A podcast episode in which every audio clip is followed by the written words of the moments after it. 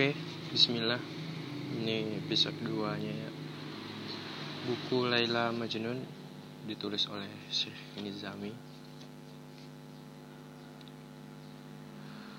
Rasa haru bahagia tidak membuat seomri lupa diri. Ia kian kusuk memanjatkan puji-puji dan doa-doa. Pundi-pundi yang ia miliki semakin besar ia keluarkan untuk diberikan pada orang-orang yang membutuhkan. Semua itu ia lakukan sebagai wujud syukur atas anugerah yang ia terima dari Tuhan. Kehamilan istrinya besarnya tidak sebanding dengan harta benda yang ia miliki. Permata indah yang menyilaukan. Setelah cukup waktu kira-kira genap 9 bulan, istri Syed Omri melahirkan seorang bayi laki-laki dan tampan rupawan. Laksana bintang kejora di antara bintang gemintang di langit biru. Kulitnya kemerah-merahan, rambutnya ikal, matanya sebening embun pagi, lesung pipi menambah pesona setiap insan yang memandang.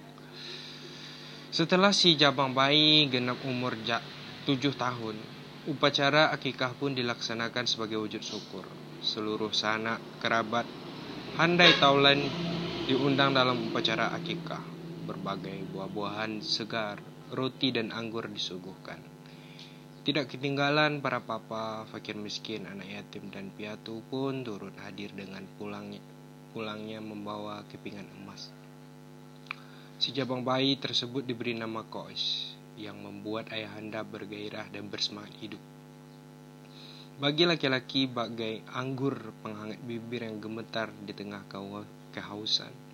Penghapus sedih yang lama bergejolak di lupuk sanubari si jabang bayi yang didamba siang malam telah menghadir. Menghadirkan air mata dan senyum bahagia. Menanggalkan rundung derita dan kesedihan yang senantiasa mendera hari demi hari. Menjadi cahaya kehidupan dan pelipur lara di usia uzur. Bayi tersebut sungguh menjadikan Bani Amir semakin mansur dan harum. Di mata orang tuanya ia benar-benar membawa berkah kehidupan ayahandanya dipenuhi oleh kecer keceriaan dan kebahagiaan.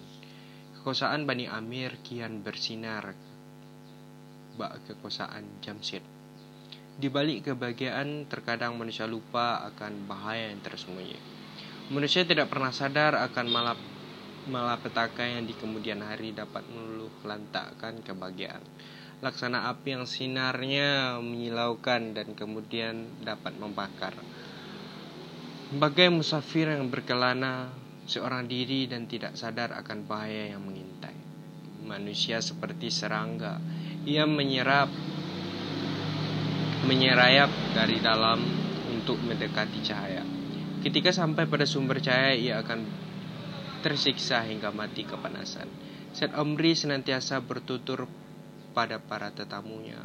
Anak lelaki adalah kunci keajaiban Kunci akan membuka lembaran pintu gerbang kekosaan dan kekayaanku dan membawa jiwa bahagia serta muka cerah ceria. Kehadiran Kois benar-benar dapat menghapus debu kesedihan lelaki yang sudah berusia senja dan mulai melemah. Detik demi detik, Syed Omri seolah tiada sedikit pun melewatkan kebahagiaan bersama putra semata wayangnya. Ia dirawat, dibimbing, dan diasuh dengan sepenuh jiwanya, dan dijauhkan dari berbagai bahayanya yang dapat mencelakakan.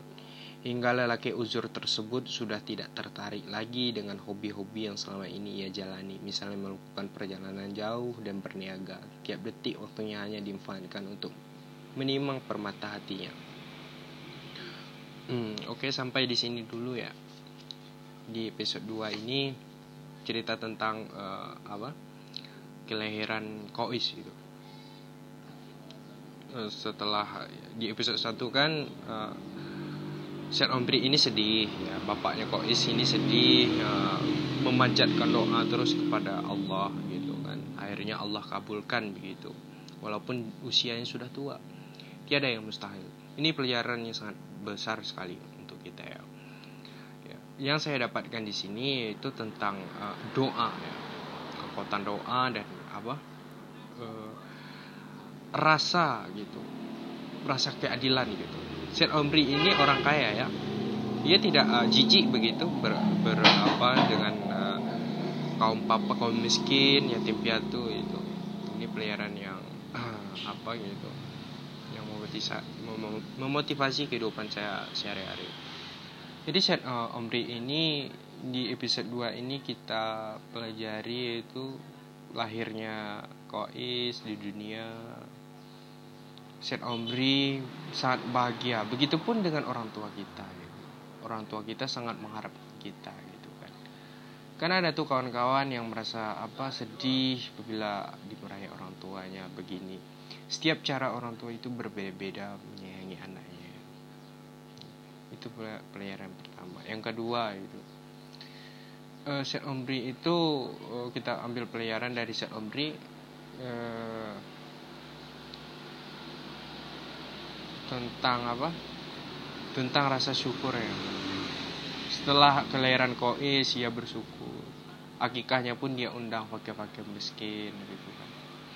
Anak yatim piatu. Setelah pulangnya anak yatim piatu itu membawa kepingan emas pula. Jadi dia kaya tapi tidak pelit gitu dia kaya jadi pelajaran yang kita dapatkan uh, kalau ingin kaya itu bersedekahlah. Jadi itu yang di ya, yang diapakan yang kita dapatkan dari pelayaran pemberi ini. Dan selanjutnya itu e, buah hati. Kita kembali lagi ke kebahagiaannya. Soal bicara kebahagiaan. Orang yang belum punya anak, menurutnya bahagia itu punya anak. Oh kaya, apa sih kekurangan kaya Syed Omri?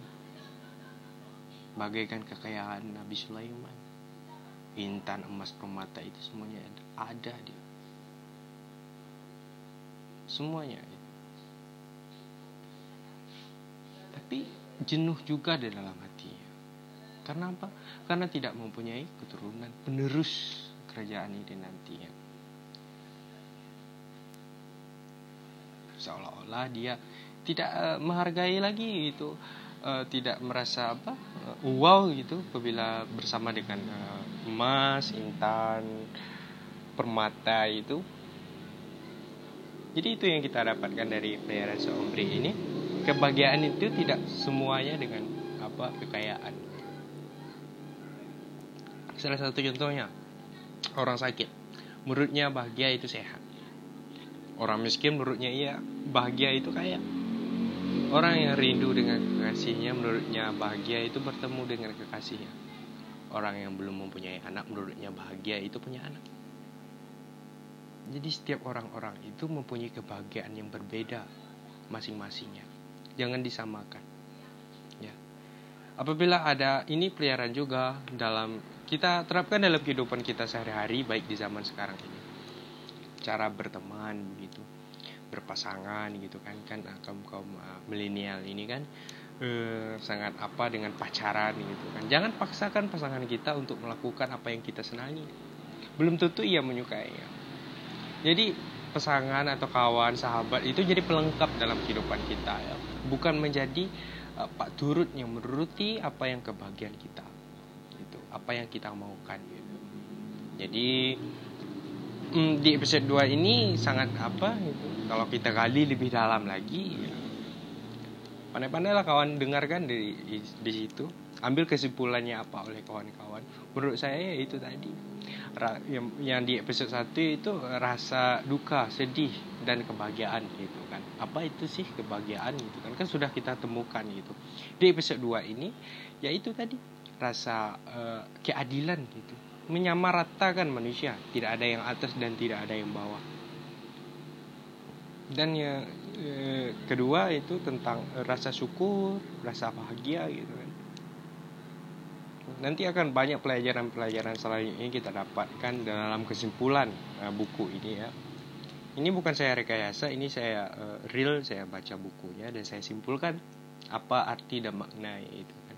Kita apa mengapa dan uh, itu.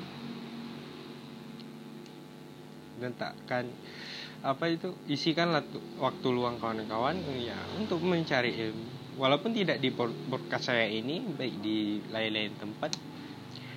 Hmm, saya bukan apa ya dosen atau apa saya masih mahasiswa. Jadi hmm, gunakanlah cara kawan-kawan belajar. Cara saya belajar ya seperti ini saya rekam nanti saya dengar ya cuman itu ya. Lanjut nanti di episode 3 ya di bab 2 itu. Pokoknya buku ini sangat menarik sekali. Ya. oke assalamualaikum warahmatullahi wabarakatuh